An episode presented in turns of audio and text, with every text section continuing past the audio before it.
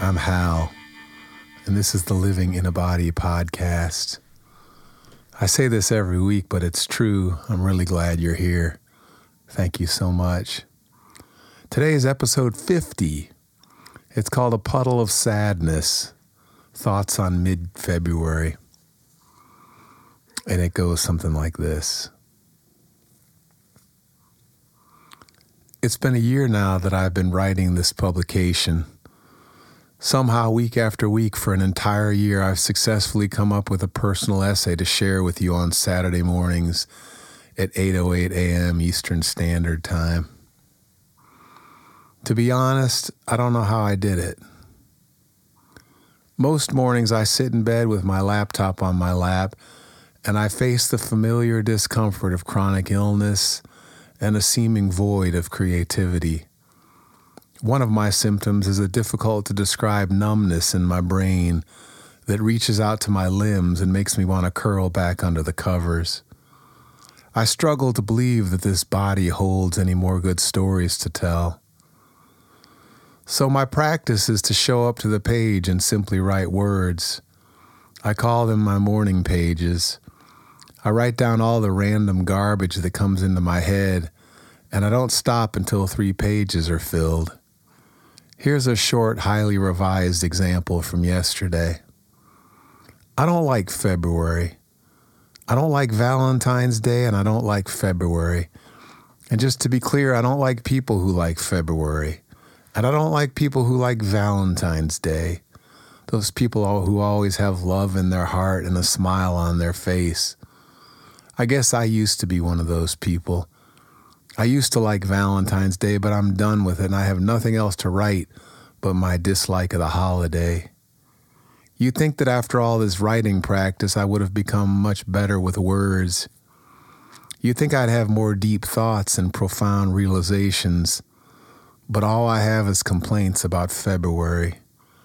I just feel so sick, and my arms are weak, and my ears are ringing, and I'm all alone with my cat in this big house and I can't think of anything to write.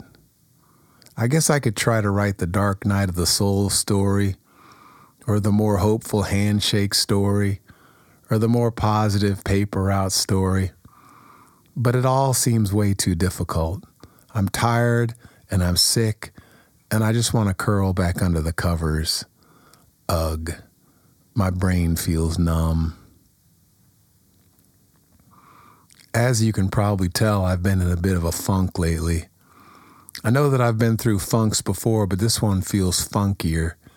It feels so permanently February, like a never ending Valentine's Day. The truth is that I've been sad. Some nights I cry myself to sleep, and sometimes I wake up in the morning and I'm still crying. Some mornings I can't think of anything to write but words about sadness. This is what happened yesterday.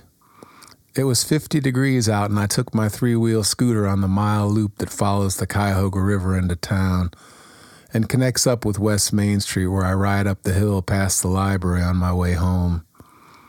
This time I stopped at John Brown's Tannery Park to sit on top of a picnic table that overlooks the river.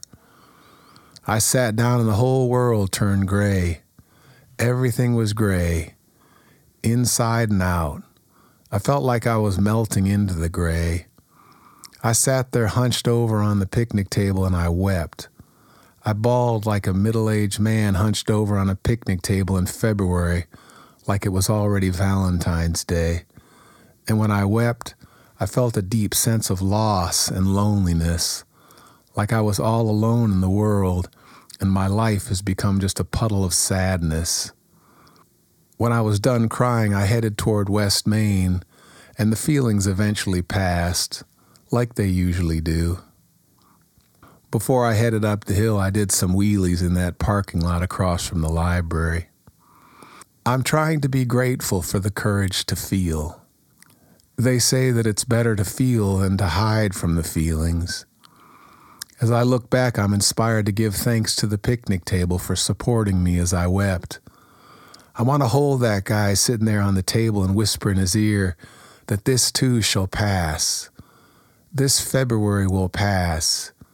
These feelings will pass. Stay with it, Hal. Spring is coming. Hang in there, and I'll see you on the other side.